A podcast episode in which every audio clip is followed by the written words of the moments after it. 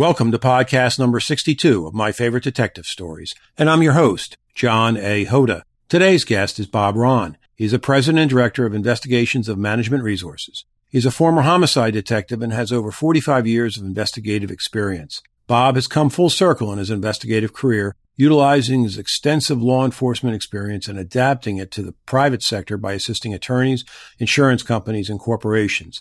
He holds a master's degree in public administration from John Jay College of Criminal Justice and a bachelor's degree in sociology from St. Francis College. He has specialized in criminal defense and appellate cases where he has found evidence removing the guilt from his client. Today's story is very interesting in that it almost bankrupted his company and why he continued to work on it well after the money well dried up. My Favorite Detective Stories podcast features past or present detectives and investigative journalists. As a working investigator of over 42 years, I hope to inform, inspire, and entertain you with great stories. We want to learn from our guests how they got started in the field and why they decided to become investigators in the first place. Listen as they tell us about the early years and who were their mentors and why those mentors had such a huge impact on their careers. We'll explore what makes for a good investigator and what makes for good investigation. But most importantly, after you get to know our guests, we will ask them for their favorite detective story, or maybe two. Stay tuned. The interview is about to begin. Hi, Bob. Welcome to the show. Hi, John. Thank you very much for having me. Uh, you're quite welcome. And how's the weather in upstate New York today? Uh, it's hot and humid up here. It's sticky. Yeah, we're having the same thing over here in Connecticut. I know that uh, uh, we had a dreary spring, and I'm paying for it now this summer. That's for sure. Yeah. Absolutely, it was. It's been very wet here as well, and uh, uh you know now the humidity is back. Yes, so. the uh, the summer heat and humidity. So, uh, what was it that made you want to become a police officer in the first place? Well, as I, I, was born and raised in Brooklyn, and um, you know, growing up in Brooklyn, uh, I had a very close family, and they would always talk about uh, getting a civil service job. Civil service jobs were the best because of the retirement and the benefits and whatnot. Mm-hmm. Uh, and you know, as I got older, I I developed this desire. I wanted to, you know, I wanted to help people. Okay. Uh, and um, I started. Um, you know, I went to high school uh, went to college, but I uh, took the civil service test. I listened to my uh, to my uh, family. I took all of the civil service tests in New York City, uh, fire department, police department, uh, and the police just happened to call me first. So you know, I I took it. Okay. So how old were you when you took the when you went into the academy? 20. 20, 20 years old. Yep. Wow. And just give me an idea of what year that was. Uh, November of 1973. Okay. uh, I was a uh, college sophomore at that time. And okay. Uh, a few of my uh, professors had gotten their master's degrees from John Jay. Yep. And uh, they decided that they wanted to become uh, teachers in the uh, Pennsylvania higher education system. And one of them, or two of them, actually landed out in Indiana, Pennsylvania, where I went to school, Indiana University of Pennsylvania. So uh, I was regaled with uh, cop stories from NYPD. And that didn't even count the TV and, and the movies and all that other stuff. So, uh, right. Uh, yeah, but it was, uh, but it was also that I, I felt that uh, a lot of good things were happening in uh, New York at the time. They had to fight crime and they had to figure out new ways to do it. And it wasn't an unlimited budget. So anyway, no, it wasn't. No. So you're, you're in the academy you're, and you graduate. Actually, well, I was in the academy and I was I was also in college at the same time, so I had to juggle. Uh, obviously, the academy took took precedent. Right, uh, sure. But I had to juggle my college schedule, uh, you know, around the academy classes, which luckily the uh, professors I had were, you know, worked with me and let me do that. Um, and so I graduated from the academy, and then I finished up uh, college, uh, graduating from St. Francis College in Brooklyn. Oh, okay and then going on uh, while I was, uh, I guess I had two or three years on the job, and I decided I wanted to go for my master's. Okay. So I went to, uh, I, I, also went to John Jay, and I got my master's in public administration. Nice. Nice. And you don't look back on either of those uh, learnings as being a waste of time. Oh, not at all. They were tremendous help. Yeah, for sure. And uh, my father wondered why I needed to have a college education to be a cop, and I said, "Well, well Dad, I want to be. I want to be a smart cop." I'm not being mean, of course I'm not. You know what I'm saying, but. Uh, well, back then uh, in in New York, it was um, it, it, was unheard of to to have a master's degree and be a cop. Uh, you know, but I but I knew uh, eventually, you know, that the that the, the, the department had to grow, and if I wanted to grow with it, I you know I sooner or later, uh, uh, you know, a higher education was going to be required, and eventually it was. Yeah, and uh, and you were ahead of the curve. How about that? Absolutely, yeah. But uh, yes. now, did that help the patrolman? And where were you first assigned? Well, I came out of the academy. I lived in Brooklyn. I came out of the academy, and they sent me to uh, northern Manhattan, the the uh, the furthest spot in northern Manhattan that that you could be be at without being in the Bronx. Okay, so you're so, uh, you're talking um, like Dyckman Street up around there. Dyckman Dyckman Street and Inwood and all of that yeah. up there. Yep, yep. Yeah, my daughter uh, when she was going to school in uh, New York City downtown. Uh, she couldn't afford downtown rents, so she got an apartment up in Inwood and uh, not far from a uh, a train stop. So she was, right. you know, walking distance to the subway, and then uh, you know. If she caught the express, great. If not, well, it was about an hour. But anyway, so you're up in the northern part of uh, Manhattan. Manhattan. Uh, I started out up there, and and I was on what they called vacation relief because as a rookie. Mm-hmm. Um, so I uh, basically I was working out of the trunk of my car because every three weeks I would be sent to a different command or a different precinct, mm. and uh, you know filling in for the uh, the veteran officers who were taking vacations.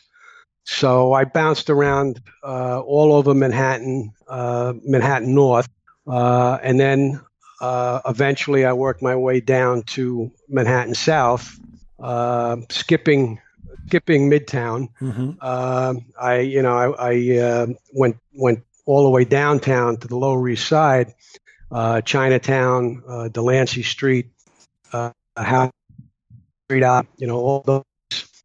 Uh, and I and I worked there, and it was at that point that I wound up in uh, an anti-crime unit, which is a plainclothes uh, it's not a detective's uh, position. It's mm-hmm. it's a it's a police officer's position, but it's a plainclothes job. Okay. And uh, we would, you know, we would ride around the precinct in an unmarked car, answering uh, answering calls uh, uh for uh, robberies, burglaries in progress, gun gun calls, mm. things of that nature. Uh, so I did that for a while, and that opened up a door to the detective bureau. Oh, okay. So uh, I went into the detective bureau as as a police officer, as a white shield cop. Okay. And um, I guess I did about three years or so there, and I finally, you know, got my gold shield and became a detective. Perfect. And I I stayed in Lower Manhattan for a while, and then I transferred over to uh, to Brooklyn. Okay. Uh, where I worked there as a detective for several years. Yeah, um, a little different world. Oh, completely different world. completely yeah. different world. So during uh, that time period, uh, I know you bounced a little bit in the very, very beginning, but were there any mentors or anybody that uh, you looked up to that uh, taught you what good policing was all about? There were. There, uh, I, would have to say, uh, with all the bouncing around, I had it was it was an advantage, I think, because I got to meet a lot of different uh, a lot of different cops uh, from a lot of different walks of life, uh, you know, with a lot of different backgrounds. And you're able to, you know, watch them and learn from them. And I, I think uh, I, I, would have to say my patrol supervisors, the sergeants that I dealt with on a daily basis in e- each of these different precincts that I worked, uh, I learned a lot from them because uh, they all had different philosophies about being a supervisor, but they all had uh, your best interest at heart. Mm. Uh, so you know, uh, listening to them, learning from them was a tremendous help. Yeah, and part of the, and part of it probably was, and I'm thinking of the time frame that you had guys that had might have been on the job 20, 25 years at that point. When you're, it's in the mid 70s now or late 70s for you. These are guys that cut their teeth back in the 50s, maybe walking street beats and maybe walk in knowing the neighborhoods very intently and understanding what that personal those personal relationships were about. Uh, maybe more so than say this the the stranger policing of sector cars or precinct cars. Does does that make sense? What I just said? It does make sense because uh, you know as a rookie, I did a lot of a lot of uh, foot patrols. Okay. Uh, and I did them. Uh, I did them in uh, in the housing developments in New York City. Oh, sure. Uh, you know, we would be doing, we would do vertical patrols. Uh, we would patrol in and around the the housing developments, and you did. You got to know the people that lived there by by being on foot patrol because you saw them every day. If you worked a day tour, you saw them going to work. If you worked a, a four to twelve shift, mm-hmm. you saw them coming home from work. You saw them on the weekends with their with their families and kids and you got to know them. Right. And and that was a to me that was that was a huge plus.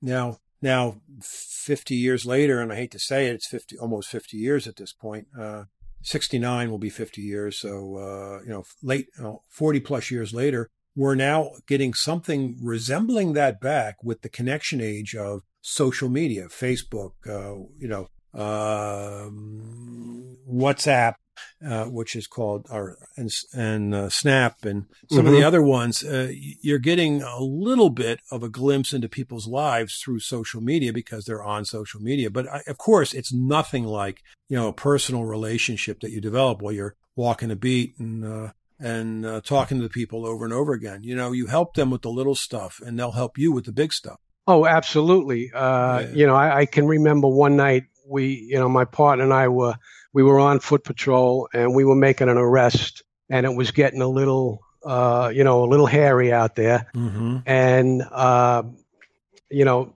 we called for backup but but we we prior to us calling for, for backup you could hear the sirens off in a distance coming before we called so somebody had called for us mm-hmm. uh, and we found out uh, afterwards that it was you know couple of the tenants in in the buildings where we patro- were patrolling, and you know that's that's the advantage of getting to know people because they they look out their window, they see what's going on, they know you, and, and they know us, and and you know they called for it, mm-hmm. you know. Yeah, sure. So now I know it's not the same, but it's funny how uh, the the good the good practices that you were taught when you were young in the job are now st- starting to come back around, circle back again now with learning how to, uh, you know, the, the, how do I want to say it, Bob? The cop on the beat had a mini computer in his head of people, places, and things. And now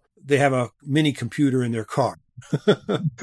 right. And they got smart and they got smartphones now yeah, too. exactly. So you see my point. It's like it's coming back around again, but nothing replaces uh, knowing your citizenry and no, uh, and them getting to know you. Uh, I know uh, that that comes. I know we're talking about that from a community relations standpoint or a community policing standpoint. I mean, those are buzzwords in the industry, but realistically, the more that the um, the coppers are out of their cars and the more that the, they're talking to people on the street and in the neighborhoods, the better relationships they have, and the more they can put together um, intelligence and they, the better intelligence they can put into the system. Does that make sense? What I just said? Yeah, it does because again, you're out there, you know, every day. You're walking around. You're you're you're making observations of of people and things that you couldn't do if you were riding by in a car. Yeah. Uh, you, are getting to know uh, who who the, uh, the the good people are and and who the people are that may you know, cause problems down the road. Sure. Um, and now, now you're, and uh, as we were talking about your business and how you were growing, you know, now you're a uh, a, uh, a, gold shield in in in. Uh, did you say Williamsburg or just Brooklyn? I forget. No, it was it was in Brooklyn. Uh, Mm. It was in Brooklyn North, which encompasses Williamsburg. Okay. And there, you know, now you're a detective and there are other police officers, street cops there that you can lean on for day in and day out intelligence. But how did your job change at that point in time when you became a, a gold shield? Well, at that point, you uh, you know you had to you had to learn how to do investigations. At that point, I mean, as a uh, as a police officer, you you had to know how to do investigations up to a point, but you couldn't. You, we weren't allowed to go uh, beyond a certain point as as a as a uniform cop or a plainclothes cop. You could investigate um, an incident that you got called to, say, day, you could investigate that up until the end of the shift.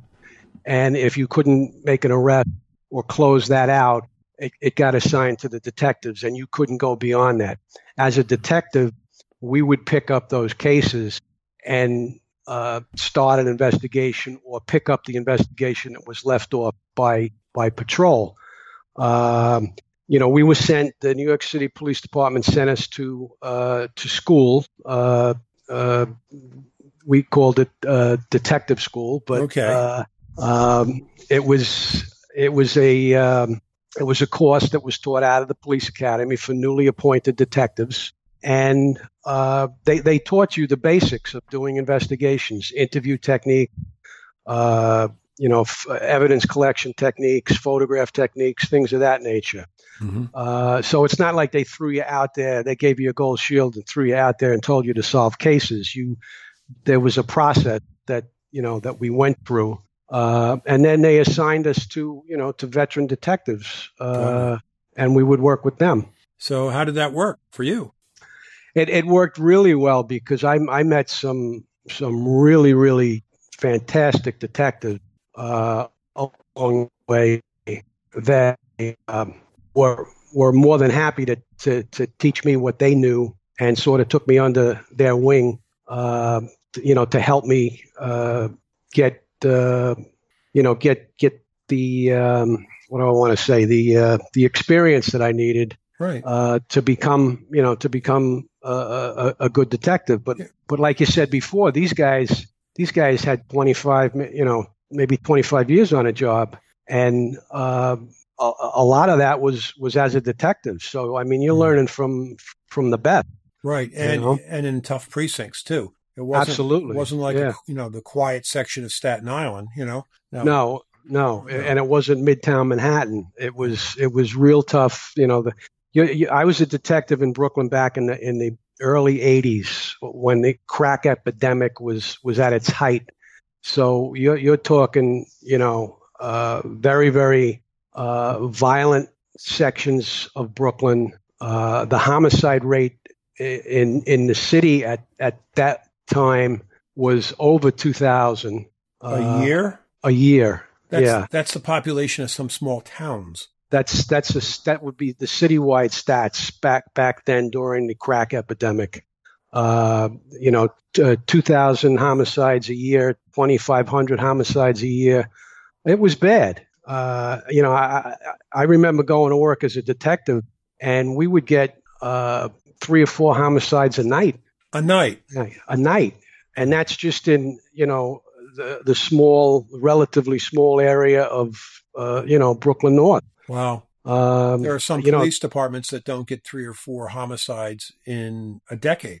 Yeah. exactly, yeah. Uh, I mean, we, we we we were sometimes at a point where we would have to uh, we would have to call headquarters and request them to reassign detectives from other precincts to help us out because we were just overwhelmed. Sure. I mean, You know, you, you're running. You're running from scene to scene to scene. How much investigating can you really do? Absolutely. You know, Right. you got to secure the scene and get what you can and then move on to the next one. And the investigation doesn't start till, you know, a couple of days later when things, when the dust settles, you know? Yeah, and and we know from shows like 48 and other uh, relatively intelligent uh, police dramas that you lose a lot during those first 48 hours. But here you are, just overwhelmed and not and making sure that you have to get the basics done before you can get start doing the investigations. Absolutely. Yeah. You got to do, you know, you know, basic homicide, you know, like I said, secure the scene, uh, try and try and gather witnesses and, and take preliminary statements from them. Then you got to go back, you know, when you get the chance and take a you know a, a full complete statement from them. Mm. Um, but you just kept running, you know, yeah. and that's part of what I, I enjoyed because you there was never, you know, you never got bored. No. And at that time, were you still uh, rotating shifts, or were you on a steady shift at that point? Well, we still, even as detectives, we had rotating shifts. We did um, we did uh, two week two weeks of uh, a, a, day tour, which was eight 4 mm-hmm. Uh, no, we. I'm sorry. Uh, that was my. That was my. When I got promoted to sergeant, that was the sergeant's shot. No, detectives. What we did was we did two two four, uh, four to one shifts, four in the afternoon till one in the morning. We did okay. two of those, and then we did two day shift. So so you on the second 4 p.m. to 1 a.m. you double back and have to come back in the morning at eight mm. o'clock, uh, and and then you do two day tours. Okay. So it was a four and two chart, uh, two night tours and two day tours. Okay, I gotcha. And uh, and did it seem to work in terms of being able to get some momentum on cases, or were you just getting, you know? No, it did. It, it did work because if if you caught anything uh, when you were doing the four to twelves, uh, when you came when you doubled back to do the day tours, uh, you had a little bit of time, uh, you know, where things would calm down and you could s- kind of sort things out and and put the case together and and, and make day interviews too and and do the day interviews, right? Right. So and um, you know, we, we didn't we didn't always obviously we didn't always close the case during the the four days that we we were working, but uh, you know, you would you would as you were catching new cases. Uh, you would still be working when you could on on the you know the old cases. Right, of course. Uh, yeah. Now uh, you said you, you became sergeant at some point. When did you become sergeant? Um, I want to say it was in 1985, 84, 85, it might have okay. been. Now, did you return to uniform or were you still in uh, investigative services? No, I returned to uniform. I went back to patrol. That was the procedure back then, mm-hmm. Where if uh, you know if you got promoted, you got transferred. Okay. Uh, um, and because the police department was so large, sure, you know, you could, you know, you you could, they could do that. And this way you you wouldn't be uh, you wouldn't be as a sergeant. You wouldn't be supervising the same people that you know your your your buddies and colleagues that you were working with as a detective you know? Gotcha. Um, but then uh, you know after I uh, uh, I first made sergeant and I got sent out to Fort Greene in Brooklyn uh, and I stayed there for a few months and then uh, I put in for a transfer back to Brooklyn North um, back to the precinct where I did work as a detective, but it was several months later. And I got the transfer because nobody wanted to work there. Okay. You know, so it was easy. Uh, but I but I liked it there because it was so busy. yeah. Uh, so I had no trouble transferring back there, and uh, I stayed there as a supervisor. Um, and then um, a friend of mine, uh, who I had worked with as a detective, he got promoted, and he got assigned to the uh, to the department's medical unit or health services unit, uh, which oversaw all of the the entire police department, all of the uh, uh, the sick calls that, that the office when the officers would call out sick. Okay. Um, every every line of duty injury, every time an officer got hurt in a line of duty, because the department had police police surgeons and uh, when you called out sick uh, after so many days, you would have to come up and see the surgeon. So there was a whole unit created uh, basically to monitor, um, you know, the sick leave uh, of of all of the offices. Sure. And it also it also uh, dealt with the uh, with it helped the officers with the with their uh, line of duty retirement issues that may have popped up and things of that nature. You know, would mm-hmm. make recommendations whether they come back to work or they're permanently disabled and they have to be retired. Uh, so uh, he went up there as a boss, and then uh, he reached out to me and he asked me if I would be interested in coming up there as the as uh, you know uh, as a sergeant in in the uh, health services unit. Uh, and I you know I thought about it at the time, and uh, you know I had two young two young boys, and this gave me an opportunity uh, to work steady day shifts and have the weekends off. Not bad. So, so I said, you know what? I talked to my, uh, you know, I talked it over with the family, and I said, you know what? I think I'm going to take this. So it, it worked out good because uh, as you know, I got to be their little league coaches, and I got to see them, you know, uh, play all the sports that they would play, and you know, I got to watch them grow up. Yeah, just like a normal dad. Yeah, exactly. And I and, uh, and I mean that in a in a sense of you know rotating shifts, uh, it's really hard to have that uh, continuity in a family situation. It's it's very oh, very was, hard. It, yeah, it was very hard. I remember we were working uh, when my uh, my youngest son was born. We were working a homicide, a, a rape homicide task force in um, in Manhattan. We were looking for a serial rapist who was preying on senior citizens, hmm. and the rape uh, escalated into uh, well, the, well, the last rape escalated into a homicide where the victim was killed. Uh, and we were working a, a, task force. We probably had 50 or 60 detectives assigned to this task force looking for this guy. And my youngest son was born. I was able to run to the hospital, uh, see him, and then I, you know, I came back to work. I picked up a box of cigars on my way back to, back to the precinct, and passed out the cigars to everybody. Mm-hmm. But that that was you know that was the way it was. You know, you you you were just running, and uh, you know when something like that's going on, you you got to be there. You yeah. know. And uh, you know, you say a box of cigars. I'm sure it wasn't Philly blunts. no, no, uh, different. No, these guys wouldn't accept that. yeah, no, they wouldn't. And uh, and and uh, anyhow, we'll, kind of leave it there. But uh, but anyway, so you're you're in a steady day shift, and uh, your kids are growing up.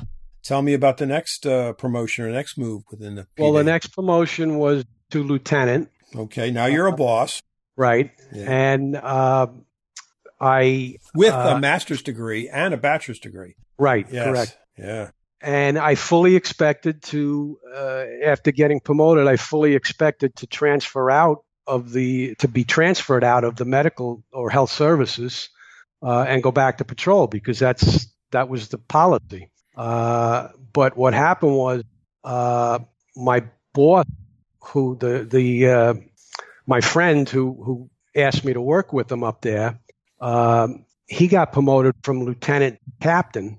So and then I shortly thereafter I got promoted from sergeant to lieutenant. And the way the the uh, command structure was in that unit was was uh, a captain, lieutenant, and and three or four sergeants. So he uh, he went to uh, the chief that oversaw the health services unit, and he told the chief, you know, we need a lieutenant now that I'm, you know, now that I'm a captain. You know, we got a slot for lieutenant. He said, I'd like to keep Bob if that's all right. And chief chief went along with it, so I stayed there. Oh, nice so yeah, it was. It, it, was nice. So that's where I finished out my career. I finished finished out there uh, in uh, in 1994. And then you had to go work for a well, ni- 1993. Okay. In 1994, I I uh, I retired in November of '93, and in March of '94, I opened up the PI business. Okay. So, so tell me about pa- that. Well, this past March, uh, we just celebrated uh, our 25th year in business. Congratulations. Thank you. I, I, never thought, I really never expected it to go that long. Well, you know? it's been a second career for you, literally. It has. It, yeah. it has. Literally has. I, I did 20 years in a police department and 25 years as a PI. And you qualify for Social Security at some point later on in your life. Yes, I did. so, uh, so tell me about uh, how your work uh, grew as a uh, private investigator. I'm sure there were some things that you had to learn, and because a lot of cops think that just because they had a badge and a gun that they could just transfer skill sets. So, what was your transition like from uh, law enforcement to uh, private investigations? Uh, for me, it was very, very difficult okay. because um, you know, you, you you had that you had that thought in your head that you know, hey, I was a detective. I could I, I could you know, being a private investigator is is, is you know is going to be a piece of cake. But the thing that people fail to realize is that now you're a, a business owner and mm-hmm. you have to learn how to run a business. Right. And that took a lot. I mean, there were a lot of bumps and hurdles, you know, and sometimes I fell down and I had to get back up. You know, I made mistakes as as a businessman trying to open and and run and keep the business running. Mm-hmm. Uh, that was difficult. That sure. was very difficult. Well, you had and to learn. You, you, you, had to learn, and um, you know, there, there, uh, in in the beginning, until I started, uh, you know, networking and getting involved in the different PI groups, I, I was I didn't have anybody to teach me, so I was learning as you know as I went, and I made you know made a lot of mistakes. But you know? but you uh, dusted yourself off, picked yourself up, and just kept you know punching. Yeah, yeah, yeah. absolutely. You had to. Yeah. And well, uh, no, you didn't have to. You could go down to Miami and retire, but you chose you chose to get up and keep going. Well, I, I enjoyed the challenge. Yeah. You know, a lot of guys and, don't. You know, they they give up when it, when it gets too tough, and they go fi- and they go find something else, like a golfing hobby or something. You know. Yeah. Yeah. But and uh, but anyway, I, uh, you uh, you continue to grow as a private investigator as and as a business person providing investigative services. Correct. Okay. And uh, you know, in in the beginning, the uh, obviously the clients, you know, were few and far between, but you had to go out and you had to market yourself and cultivate the business, mm-hmm. and um, you know, network, and you know, little by little, um, you know, the work would come in, and and um, most of our work even to this day, uh, it comes from attorney. Okay. Uh, and what I found with them is that it's very, very difficult. Uh, an attorney is not going to pick up the phone book and look for a PI. An attorney is going to pick up the phone and call a colleague and say, "Who do you use as an investigator?" Mm-hmm. And so I, I, figured that out, and uh, you know, my uh, plan was to work with the attorneys, do the best possible job I could to, to make them happy in the hopes that they would refer me, you know, over, over lunch or over dinner to their colleague and, you know, and build, build the, the business or the client base from there. And, and that's what happened. You know, it, it again, it took, it took a while. It doesn't, doesn't happen overnight, no. but, uh, that's the way, even today, that's the way we get most of our work is from attorney referral. And what it must be music to your ears to uh, get a phone call from a new attorney saying, "Oh, uh, attorney so and so suggested I give you a call," and and you've been busting your butt for attorney so and so for years, and he came he comes through with a referral. And, it is. It's it's it's very satisfying, and it, it makes you feel good because well, you you yeah. know that you did a good job for the, for for that attorney for him to recommend a friend of his. Absolutely. You know, that's true. And he's not going to recommend some schlub because it's going to reflect poorly on him. So, right. Yeah. Yeah. yeah. For real. So, uh, you know, off air, we talked a little bit about how our businesses are very, very similar, but uh, right now, you're still engaged uh, very much in uh, both criminal defense, wrongful conviction, exoneration, as well as personal injury investigations. Essentially, working for attorneys that represent either people who have been mangled in a bad accident, or the families of people, uh, persons who died in a bad accident, or uh, you represent uh, you work for attorneys that represent uh, a client that says, well, you know, it didn't happen like that and uh, I didn't, uh, I shouldn't be charged with the crimes I've been charged with. So, uh, if you want to just talk a little bit about, you know, your business and you know the kind of cases you work on, that'd be great. And then at the end, we can talk about your favorite cases. How's that sound? Good, good. All right. Um, yeah, the, the I would have to say the bulk of our work um, right now is is the personal injury cases. Uh, we work for several uh, law firms in Manhattan uh, and and their forte is personal injury. Uh, I, I, would have to say primarily uh, construction accidents um, in in Manhattan. Mm. Um, serious injuries. Very serious injuries, if not fatal injuries. Right. So it's it's either a personal injury investigation or it's a wrongful death investigation. And you're working for the Uh-huh. heavy hitters, and you have to establish liability. You have to establish liability. You have to, uh, uh, you know, on the wrongful death cases, you have to attempt to establish pain and suffering. Right. Um, and um, like I said, that's the bulk of our work right now, or the or the bread and butter. Mhm. Uh, we but we also do criminal defense investigations, and we do uh, wrongful conviction investigations. And you know, you've been away from the, the PD for a while now, so it's not like you're running up against uh, some of the guys that might have been, you know, you might have been sharing donuts with. And I don't mean that in a bad sense. You know what I mean? Uh, you're you're you're dealing with different investigators, different detectives now, different precincts, different situations. So there's no no situation where you're going up against you know the guys that you used to work with. It's No, uh, I'm not. In fact, at this point in time, I mean the the New York City Police Department is is probably thirty five or thirty seven thousand at this point. Mhm. Uh, I don't think I know any of them. They're not there anymore. You know, they uh, yeah, the, guys that I worked with uh, have all cycled out. are all gone. Yeah, Yeah. they've all retired. Uh, so no, I'm not dealing with uh, really anybody that I know there. And and sometimes that's you know that hurts because Right. it's nice to have uh, you know it's nice to have a hook. You know, Mhm. if you can pick up the phone and call somebody that you know you did work with. You know, Hey Lou, can you do me a favor? You know? absolutely. Those And- days are over. I know.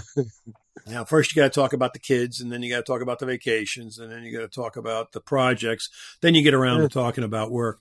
Now, Yeah. I, I understand that. I um, I understand completely that you know, but that that that then means that you've got to do it the hard way, not the easy way, and that means you've got to go out and uh, beat the street. Uh, maybe go out on multiple visits to talk to different people, and uh, it's not always as easy as it looks like on TV. So No, it's it's not. Mm. Uh, and and you do have to do that. Uh, you have to be out there. Uh, you know, even even when I was a detective, that was one of the things that they just constantly drummed into your head was, you know, uh, get get away from the desk, put down the phone, get away from the desk, and go knock on doors. You know, there was a You know? there was a um, a writer that uh, I love. His name is Lawrence Block, and he had a, uh fictitious private detective by the name of Matthew Scudder. And and I don't know if he swiped this from the PD itself or he made it up. I don't know. I never asked him. But the uh, the acronym is Goyakod and G O Y A K O D, and it stood for Get Off Your Ass and Knock on Doors. and uh, I always I always enjoyed that. You know that you know when he uh, started to be sitting around his uh, his his private detective office, this you know detective fictional PI, Mhm. he, he decided that he'd have to goyakod. Or he'd get angry at some other detectives that were still on the job that just, you know, they they they, they didn't know how to get away from their desk. You know, in other Yeah. words, they were desk pogues, for lack of a better word. You know, they could they could uh, type real well, Uh-huh. but Yep. not but not get the job done. Now, of course, that's a that's fictional stories. But anyway, I digress. Anyhow, so but uh, now, did your um, criminal defense work and other criminal investigations take you over all five boroughs, or was it still mostly in uh, New Hat, uh, Manhattan? Uh, no, I, I would have to say uh, probably the bulk of the defense investigations were out of Brooklyn. Okay, Um, we had a couple in uh, uh, Orange County, New York, upstate New York, oh, okay, um, and and and a few in Manhattan, but probably the bulk has come out of Brooklyn. and once you get a good rep for being a hard charging uh, criminal defense investigator, criminal defense attorneys seek you out. Oh, they do. It's Yeah. you know, it's it's the same thing. It's attorney referrals. Uh, you know, once uh, once once a criminal defense investigator, you do work for, for one, and and you do a good job, he'll you know he'll pass your name along to others. Now, I'm not trying to put you on the spot here, Bob, but there is a difference between investigating to find probable cause or to find reasonable doubt, and then the defense investigator is to uncover facts that uh, create reasonable doubt. I know those are the differences, but how did you find the difference in going about your business, and what what did you see as being uh, the major differences between, um well, essentially putting people in behind bars and for crimes that they did commit versus getting people out of jail for crimes that they didn't commit. So, well, I was uh, I was kind of resistant in the beginning get into the uh, criminal defense work. And, um, and obviously so. There was a lot of you know growing. I mean, there were a lot of twenty some years of chasing the bad guys. It's kind of hard to flip the switch. Right, exactly. Yeah. And so it, you know, it it it took me a while, and it wasn't until um, I had told you off off the air that I had a I, I have still do uh, a partner uh, by the name of Kim Anklin, who was a crime and intelligence analyst from the Ventura, California Police Department, Mm-hmm. and uh, she started working uh, with us in 2012, and um, it was actually she convinced me to give it a try. She said, you know, she said, Let, let's try it and see if you like it. If you don't, we'll we'll stick with the personal injury stuff. We don't have to do any more. Okay. So I said, all right, we'll, we'll give it a shot. And, and to be honest with you, it was so uh, it was it was a while ago, and I don't remember specifically what case it was, but it was a criminal defense case.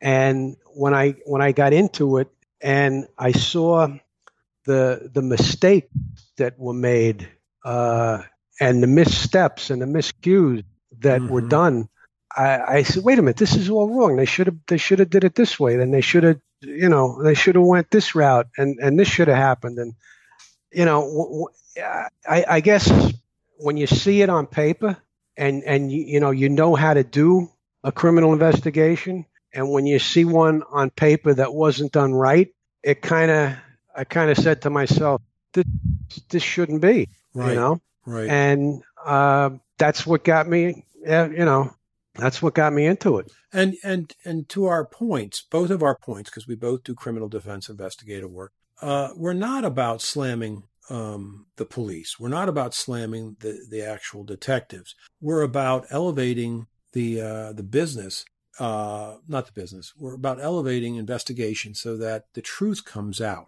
And if- Right. and when you see that an investigation that was done did not really address getting the truth, but it went towards uh, tunnel vision on this particular suspect, which they later arrested and maybe possibly convicted, uh, you see that the truth has not been served. And Right. as part of the balance, uh, criminal defense investigators, you know, through the Constitution of the United States, which guarantees um, defenses from onerous government, there has to be a check and balance in place. And we're basically there to check and ba- do a check and balance on that investigation to see if it cuts muster. And if it doesn't, then what is the true facts and where do they lie? you know? Right. And uh, did I kind of say that for you? But is that what you, where you were going with it? No, that that was where I was going, and and and you know, when Kim and I go out to meet a, a defense attorney or and or the the, the client, client, right? We will sit down with them and we will tell them, look, if you decide to hire us, we are going to look at the facts of the case Mm-hmm. wherever they land, good or bad. We're we're looking at the fact.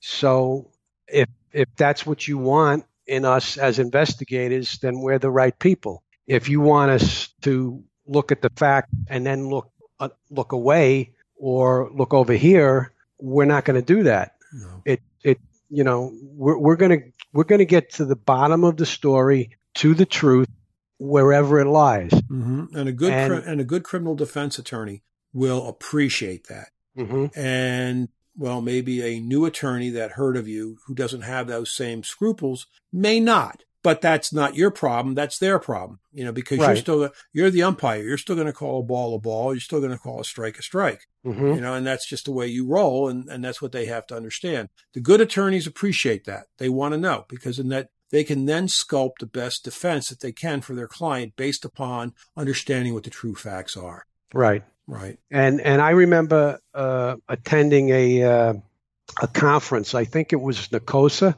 the years ago. Okay. Uh, it was up in uh, in Worcester, Massachusetts, and it was the New England Association of Private Investigators. I don't know if it's still around or not. Mm, Uh, but. Lee Bailey was was the keynote speaker there, okay. and, and I remember him saying that uh, it it the investigator's job to educate the attorney and and let him know, uh, you know, let the attorney know what can be done and can't be done, and what be done and what wasn't done. Yeah. And he says, as as educators, it's your job to educate the attorney, and and you supply the attorney, you fill the attorney's briefcase so he can go into court and argue the case. Well, and F. Lee Bailey had been an investigator himself before becoming a, a, a yes, he was, yeah, criminal defense investigator, and yeah. Uh, I'm I'm I'm not sure what he's doing these days, but he always credits his investigators for bringing him the case, uh, the evidence that he could pound on the table with, and yep. and part of that education also, you know, let's face it, you're dealing with a lot of egos when you're dealing with attorneys. Um, part of that uh, education is to be able to communicate your findings in a way that doesn't make them feel like they don't know what they're talking about. Uh, that in a way that uh, they can see the the value of the uh, facts that you're presenting, and they can they can then extrapolate those facts and become evidence that they can use for their arguments during during right. the trial. So yeah, for real. Yeah. And and there are attorneys that appreciate that, and yes. there are, and I, um, it's easy to tell those attorneys from uh, other attorneys that don't appreciate it because the good ones, the good defense attorneys, the good civil attorney will ask us for our opinion or our recommendation. Mm-hmm. And they're willing to listen. It's one thing to tell them this is what we recommend be done, but then when they go out and do it, it's it, the, the fact that they'll listen to our recommendations. Then you know you got a good attorney a relationship True. with the PI. Well, the way I like to look at it too, Bob, is that there are times when uh, you give me the case, you tell me what your theory of liability is, you tell me what you, your theory of defense is, whether it's personal injury or criminal offense. I go out and do the investigation that I think is necessary to support the theory of liability or to support the theory of defense. That doesn't mean I'm changing facts or doing anything, but I'm just lo- looking for evidence that would bolster or support those theories. Now, right. The attorneys that then would rather, though, give you a, a, a grocery list and then turn you into a lead runner. It's like, well, yeah, I guess I can do that, but realistically, we need to do A, B, and C.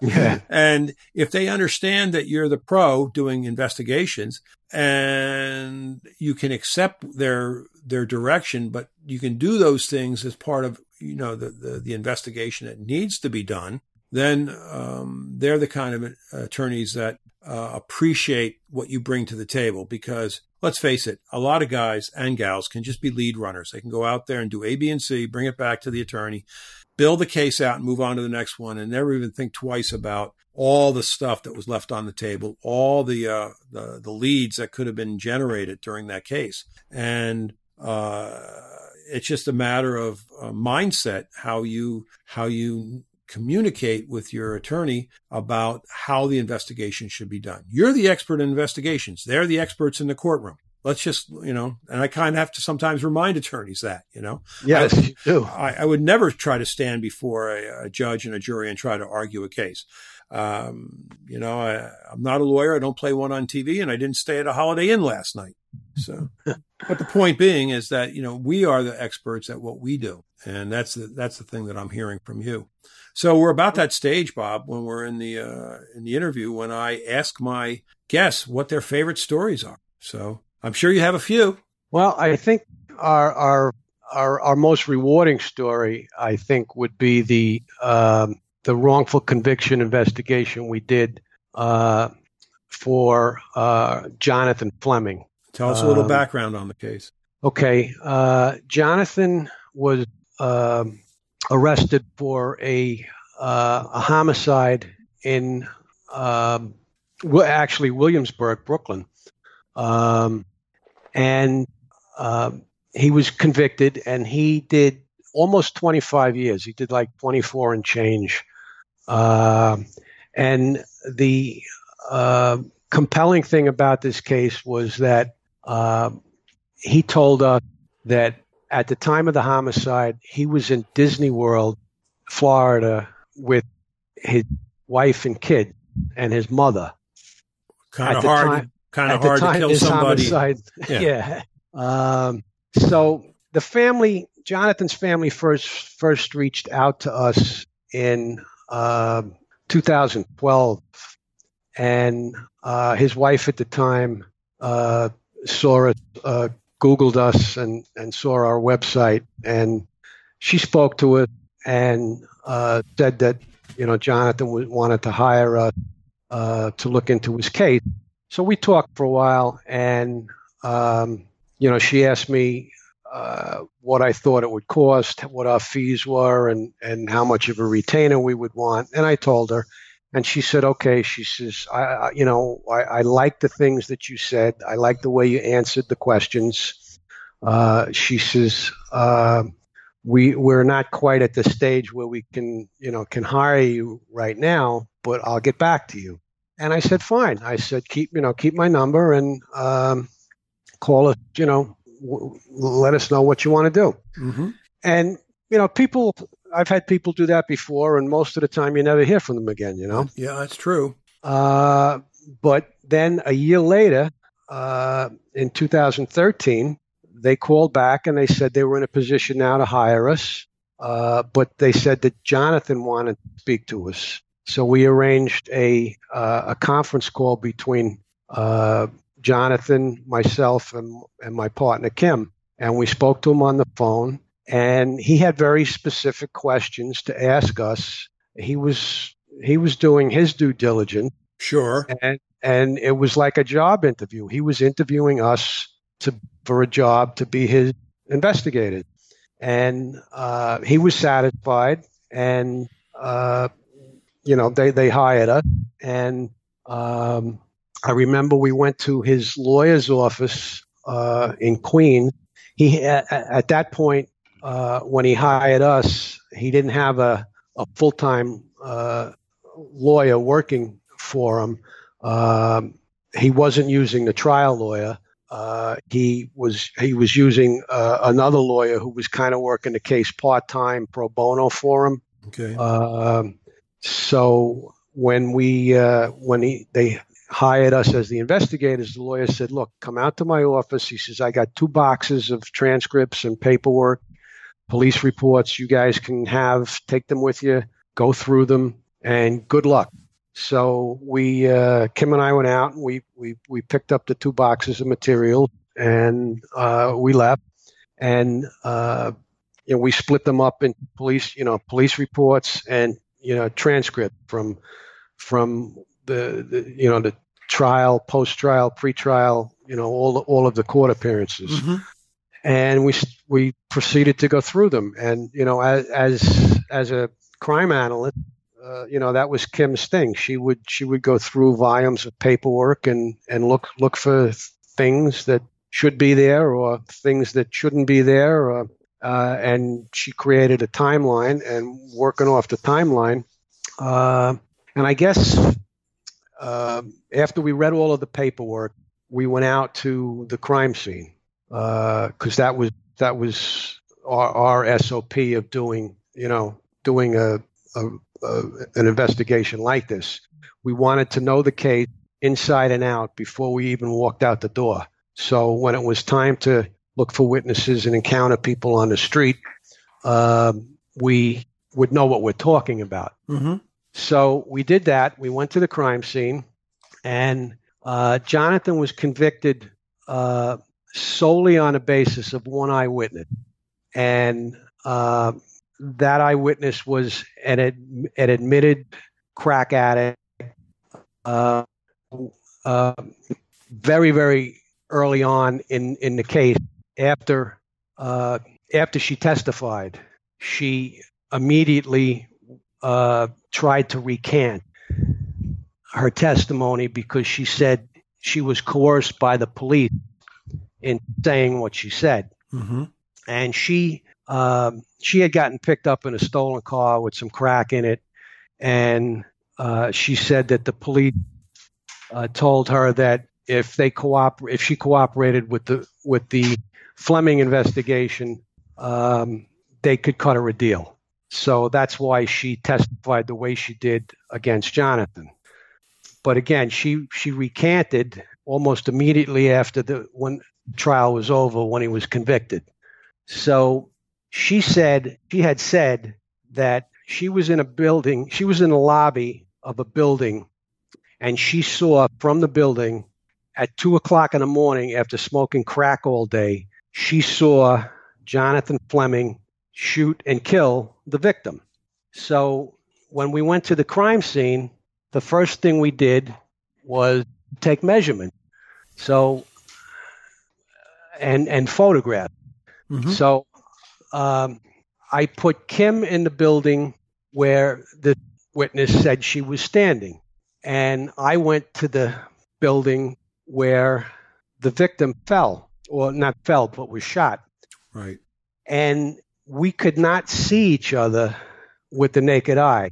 Isn't that crazy? It was only until I looked with a pair of binoculars that I could see Kim in the window. So the next step was to take, uh, I took my little measuring wheel that I sometimes use in the personal injury accidents. Absolutely. And we measured the distance from where the victim was shot to the the the uh, the base of the building where this woman was was looking out the window and it turned out it was 423 21 or 23 feet well, away. uh, doing crack all day helped her bit, helped her eyesight a great deal. She had like uh, telescopic vision by two o'clock in the morning right bob? Yeah and and uh, you know to put i uh, when i tell people that they're amazed. But if you put it into perspective uh, and and a lawyer actually made this analogy to me. He said 421 feet is like standing at home plate in Yankee Stadium and picking out a guy in the center field bleep. Yeah. He says, yeah. and that's your that's your eyewitness. Your and he got convicted solely on on her mm. testimony. So now he had uh, he had uh, plane receipts, hotel receipts, uh, photographs, videos of him and his family in Florida at the time. Uh, and they still managed, the prosecutor still managed to convict, convince the jury that he did it. That, that, that did he, that he, that the, uh, that Disney World was bogus or that he went down and came back and then went down and came back? Well, here's the interesting thing about that. Not that it, not that Disney was bogus, that that he had enough time to come down and com, uh, commit the right. homicide and get back. But he only brought that up. He, he he had no evidence to support that theory, and that theory was never brought up during the course of the trial. Threw that in in his summation, uh, which is not evidentiary, no. right? Huh. And he just suggested to the jury that there was enough time to, uh, and I think he had he had done some research, and he and he said there were 51 or 52 flights uh, th- during that time frame that he could have gotten on any one of them. Mm. Uh, that would have brought him into into Newark or LaGuardia, and he could have gotten in a cab, drove to Brooklyn, did the murder, and then drove back and got back on the plane. Not not producing any evidence of the 51 flight, not producing that he ever was on any one of those flights. He just threw it out there at the end when he was summing up in the closing argument, and it stuck. Right. And and and he got convicted. So um, we went out and we looked for other witnesses uh, who were not eyewitnesses. Uh, luckily, uh, uh you know, this this happened in 1989. Right. Uh, we w- we were fortunate that everybody was still alive. Very fortunate. Uh, uh, we were very lucky in that respect, uh, and we managed to track down uh, all of the people um, that the police had interviewed. Uh, and took statements from. And this took us all over. I mean, we, we started out in Brooklyn. We we went to uh, New Jersey. We went to Pennsylvania. Uh, we went to uh, Florida. We went to South Carolina, and uh, we even found one in Puerto Rico. Uh, and we were able to get statements from them. Uh, to support the fact that you know he uh, Port Arcade uh, that you know he did not uh, you know that he wasn't in town that day. They knew he was. Everybody knew he was in Florida because he had told everybody he was going. Um, and what we did was we took the case, we took the information. Finally, we found a woman who was never interviewed by the police, and uh, we convinced her to give us a statement, a written statement. And basically, she said uh, that she was at her mother's house in Brooklyn, and she said her brother, friend of her brother, who she knew by name, and a third individual uh, drove up to the house in Jonathan's car. Jonathan had a distinctive car. Uh, he had a blue uh, Volvo conver- convertible, and uh, he had lent the car to his cousin while he was in Florida. So this witness told us that the cousin drove up in the blue Volvo with with her brother and a third individual who she knew from the neighborhood but not by name. And she said they were very upset, very excited, and she overheard them saying, uh, "Do you think he's dead? Do you think he's dead?" And she said they were all disheveled and sweating and everything and very nervous. So we took that, and since she was never interviewed before by the police and she never testified in court, we were hoping that that would be our newly discovered evidence. Right. So we took that to the uh, uh, fortunate for us that the Kings County, uh, the Brooklyn District Attorney's Office had a conviction review unit. Yes, uh, which was conviction integrity unit. Right. Uh, new uh, new DA Ken Thompson. Ken Thompson. Right. Well, actually, actually, this was before Thompson. This was when Charlie Hynes was still the DA. Okay. when we got this information, so we took it to the conviction review unit, and they gave us uh, they gave us an audience to sit down and allowed us to present this to them. And um, they said, "Okay, uh, w- what do you want to do next?" And Kim and I told them, "Well, we want to interview." Uh, we couldn't interview the girl's brother because he was dead. He died in a car accident. So we, the next person we said we wanted to interview, who she said was there, was Jonathan's cousin, who who was driving Jonathan's car. So we said we want to interview Jonathan's cousin because he was driving the car the night of the homicide, mm-hmm. and and he was down in South Carolina. So we said the logical thing to do would be to, to interview him and see what he has to say. So the the the bureau chief of the conviction integrity unit said said to to us, what do you think this guy's going to confess to driving the getaway car? And Kim and I said, if we get a chance to talk to him, he may. We don't know what he's going to say, but we got to find out. We got to talk to him. So he says, so what are you going to do? So we said, well, we're going to South Carolina. So in the meeting were two uh, detective investigators from the DA's office. So he said, all right. He says, let's do this. He says, I want you guys to go, meaning them, to go with us to South Carolina and be there during this interview. So they agreed. And he then he turned around and he said, I want you guys to work together on this. He said, whatever you learn, you'll share with my guys, and whatever they learn, they'll share with you. And we said, fine. I said, that, that, that, like the best case scenario. Very unique. it's it was very unique, and I believe it was the first and only time, uh, at least in Brooklyn, uh, where this this ever happened. I don't think it's happened since, and I was very surprised that it happened. Uh, where where you have defense investigators and prosec- prosecution detective working together. Uh, it, w- it was very unique, and like I said, I don't think it's been done. I don't think it was ever done, and I don't know that it's been done since. Mm.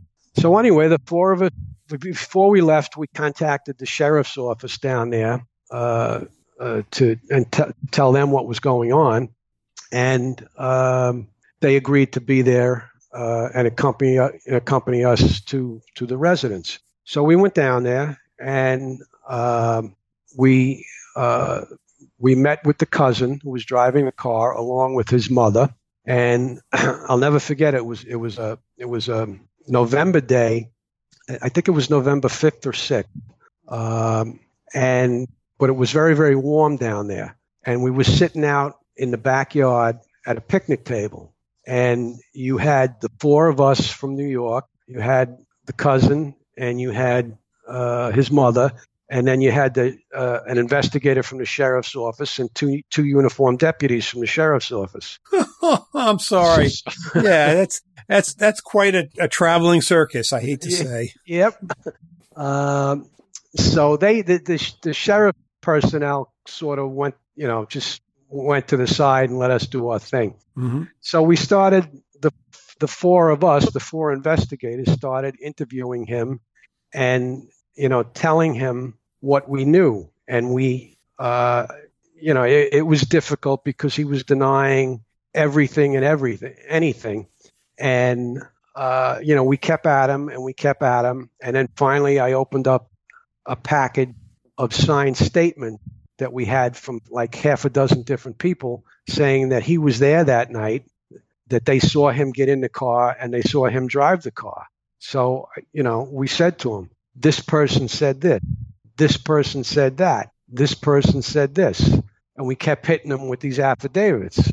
Now, the affidavits were not fabricated; they were the truth. No, they were there. They were the truth. They, were they, signed. They, they, were, were signed. They were notarized, and these people had told us that. Right, and uh, years later. Years, yeah, years yeah. later. Right. Okay. Years later. These were brand new affidavits that we got when we started working the case.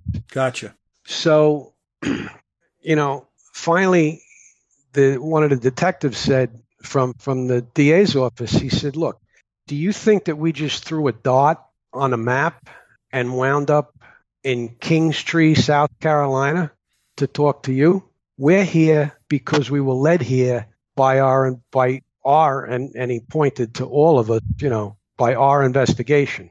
So we we talked some more, we talked some more, we talked some more, and I, I guess it was three hours, four hours maybe. We were sitting out there, and finally he admitted to being the driver of the car, and he and he admitted to being there. He said he didn't see the shooting.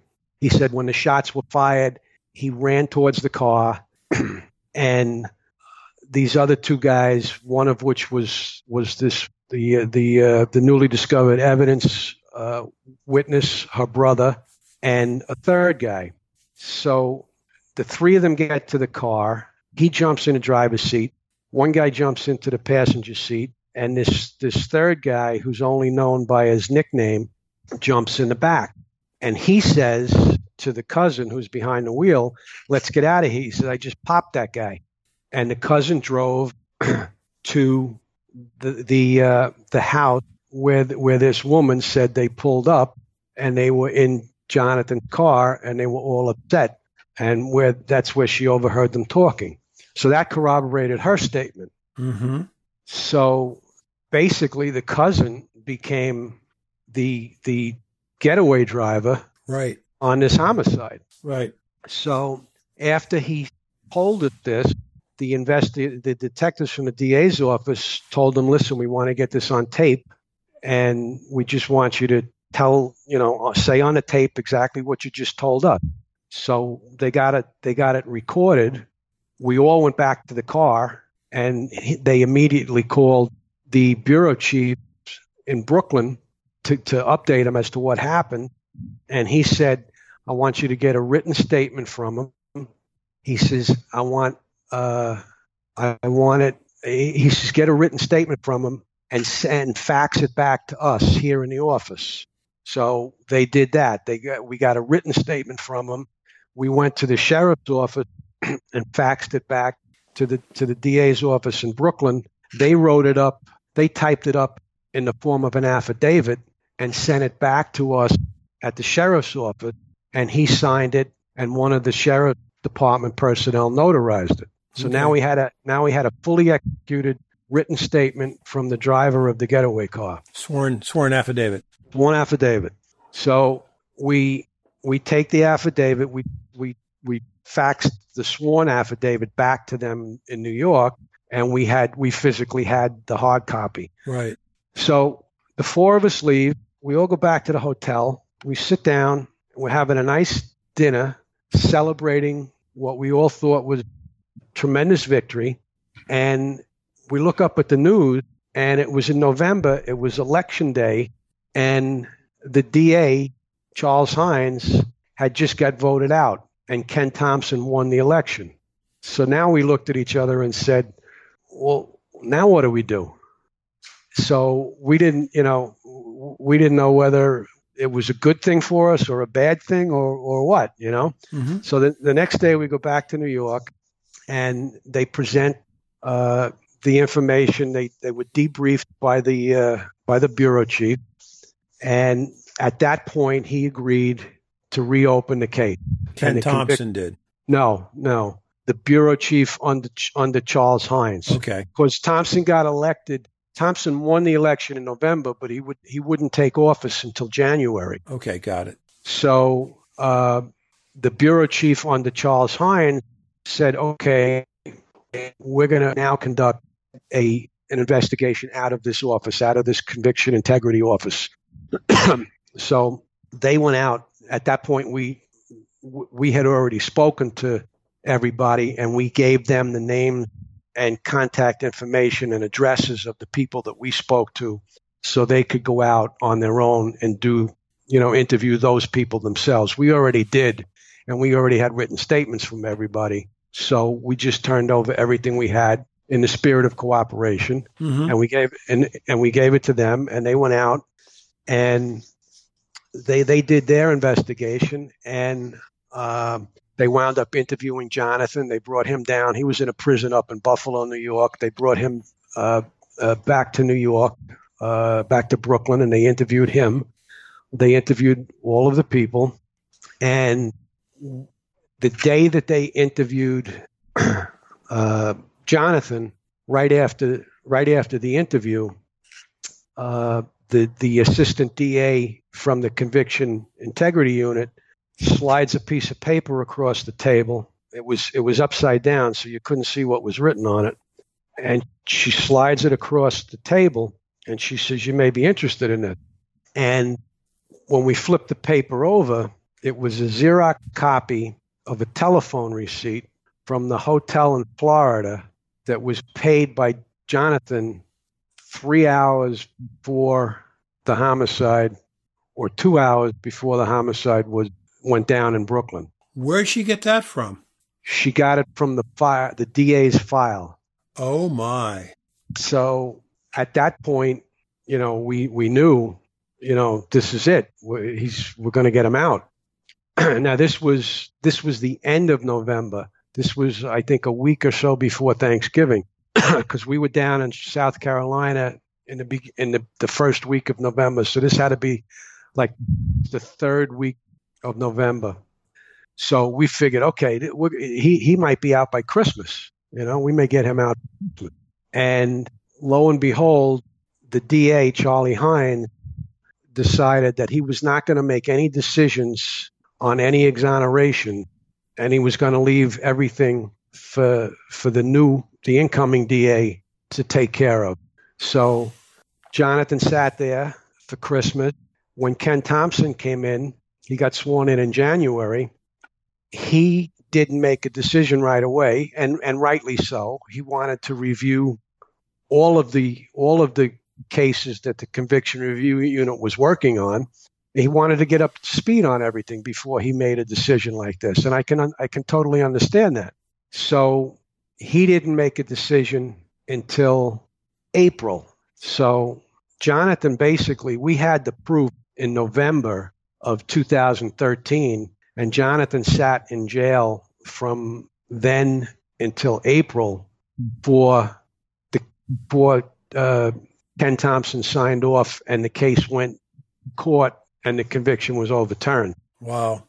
And it took us. We took the case in April of 2013, and he was exonerated April 8th of 2014. So it took us one year of full time work doing nothing else, no mm. other cases, working on this, but we we were successful in getting him exonerated. Yeah, and that wasn't uh, pro bono; it was low bono. That was uh, that was low bono. yeah, it Uh, was. uh, you don't get paid a lot of money, but what you got paid for that was walking an innocent man out of prison. oh, it was amazing. Yeah. It was amazing because that day uh, he walked into the building in handcuffs, and he walked out with Kim and I. hmm And w- what a feeling! I'll Oh, tell yeah. you, what a rush. Yeah. For, for, And- all, and- for all of you. Yeah, yeah. And then you walk out, you walk out of, of Brooklyn Supreme Court, and there's hundreds of reporters, and and you know they you, you can, they were all in the courtroom when when the judge vacated the conviction, and he and and when he read the the circumstances that um, led to the the the exoneration, you could see the faces on the photographers in the courtroom. Their jaws just dropped. They couldn't believe it, you know? Mhm. Yeah, that's right. And then when we're outside, they had met us outside and, and, you know, the, you can hear the, you know, the shutters on the cameras going off and the bright lights. And, you know, it, was, it was amazing. It was amazing. and and I don't know anything about the uh, how Jonathan reacted to that, but it's been my experience with other exonerees that mostly they're grateful for their family, mostly they're grateful for their faith, and mostly that they're they're not really bitter or angry. They just you know are very grateful uh, to the people that supported them. And can you tell me about Jonathan? Yeah, he was the same way. Which I mean, we, I was I was surprised. I mean, there was Hmm. there was no anger at all. He was, you know, his his mother was was in the courtroom, and and that was one of the things that, um, you know, uh, his mother was very sick, and uh, she she made it to the courtroom to watch the exoneration, and prior to that, she had she had made Kim and I promise her that we would get him out before she died. And, you know, you never make a promise like that. No. So all we said was we would do our best, you know. Um, and, you know, luckily we did. And he had, he had like three or four months with her before she passed, Oh my. you know. So we, uh, She never gave up hope, and neither did he. Never, never gave up hope. Neither one of them did. And, and she and she said she says i know my boy didn't do this she says because he was with me because she was in florida with him yeah, but her but her alibi witness doesn't count because she's family. yeah exactly Yeah, exactly. Bob. No, uh, and the alibi witness of his three kids and his wife at the time right. No, they You don't. know? They don't count either. yeah Oh man, but eh, but here's a situation where uh, there were plenty of times, probably during parole hearings, when he had to uh, stand before them, and he chose to say he was innocent. He didn't do the crime, so therefore there was no remorse at his actions, and they and Correct. they, and they just kept uh, denying his parole because he wouldn't show any remorse for his uh, for committing the crime because well he didn't do it. correct Yep, Right. yep. So that and that's and that probably extended his time in jail. He might have gotten out earlier if he just uh, tried to play the system. You know. yeah and he said he was never gonna he was never gonna admit to something he didn't do That's right. so Anyway, so what's the what's the story with Jonathan now? I mean, is, Um, he's uh, he uh, he's doing well. He's he's living down in North Carolina. Uh, he uh, yeah, I Got- get I get out of Dodge too.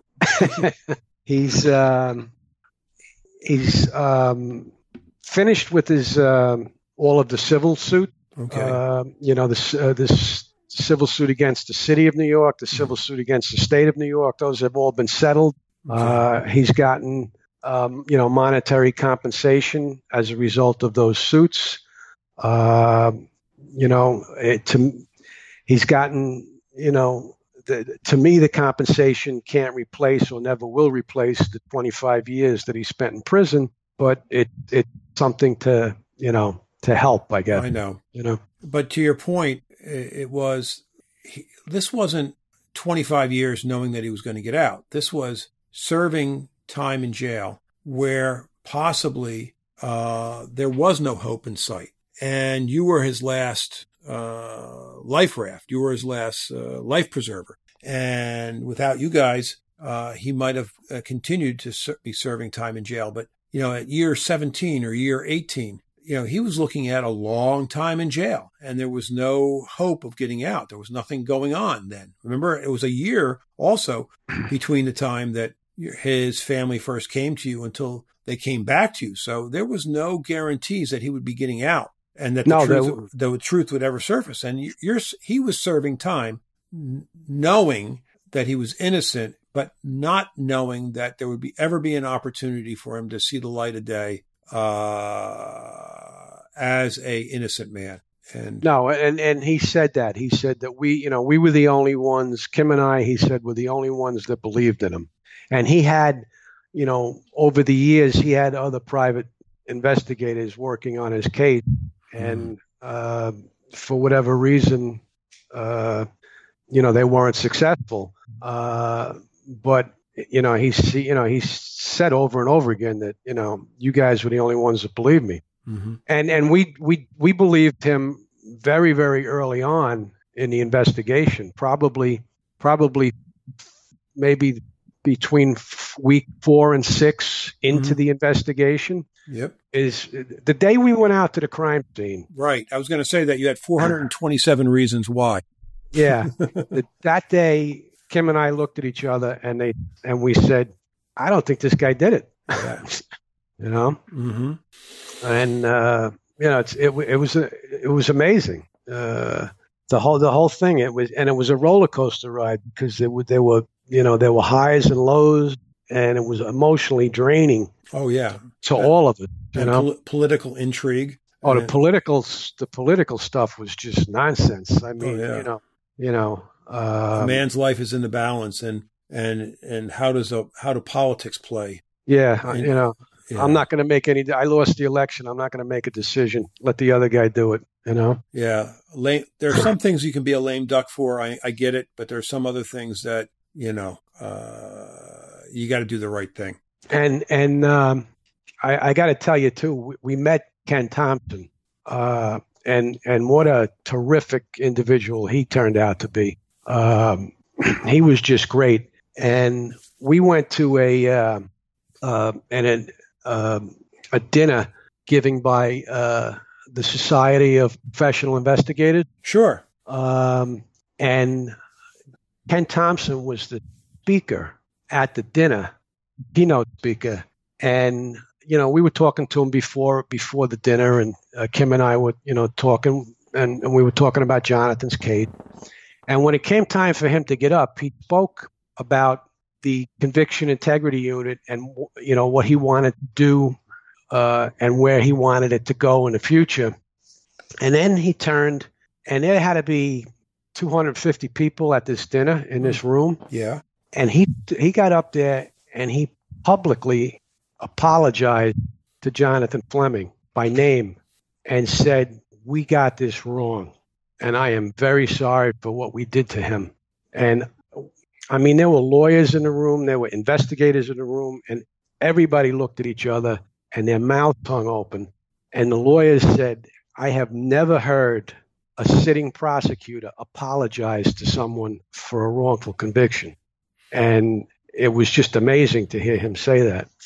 And nor have I. I've never heard it myself. And I've had plenty of cases where they got it wrong and there's never been an admission of getting it wrong. Um, always some, always some BS excuse. Yep. But there's that. That's a uh, that's a good way to end our conversation, Robert. So, okay. if people want to get in touch with you, how can they get in touch with you? What's the best way for them to call you? Uh, they can call me at um, uh, eight four area code eight four five seven eight one seven two three three, mm-hmm. or they can reach me via email at Brahn, B R A H N, at nysleuth.com. Mm-hmm. And I would encourage them, if they're uh, interested, to uh, visit our website, which is nysleuth.com. Perfect. I really appreciate that. Thank you for being on the podcast with me today. I really appreciate it. Well, thank you for having me. And I, I enjoyed it. And hold on a second. Okay. Thank you for listening. I hope that I've earned your interest and your time. Please leave any comments on the website, www.johnhoda.com. That's J O H N H O D A.com. Our guest next week is Bruce Maitland. Bruce's interest in missing persons began terribly and abruptly on March 19, 2004. His 17 year old daughter, Brianna Maitland, went missing. Life changed from that point to a living hell that no parent should ever go through. In the years since, the endless searching and sleepless nights, not knowing where or what happened to her, has taken its toll and continues to this day.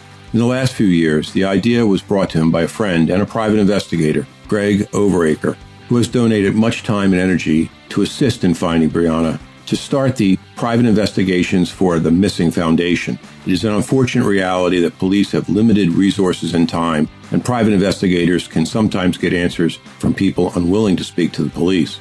Is also an unfortunate reality that costs of private investigators are beyond the ability of most people to afford them.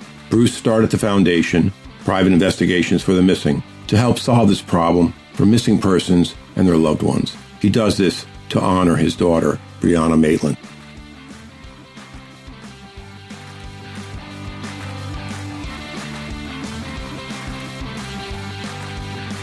This episode is brought to you by my own crime thriller with a mystery twist, Odessa on the Delaware. A Russian gang enforcer is on a murderous rampage to take over the entire Philadelphia mob scene. A homeless vet doesn't know that he has the proof or that he's next on the list. The stakes are high for this deadly cat and mouse game set on the bleak Philly waterfront of years gone by. FBI agent Marcia O'Shea, a gunslinger from the Miami cartel days, is back in her hometown, quietly finishing out her career, but now is drawn into this case with a secret pushing her doggedly to follow the clues, only to uncover a greater secret that may get her killed in the final showdown. You can buy Odessa from your favorite online retailer.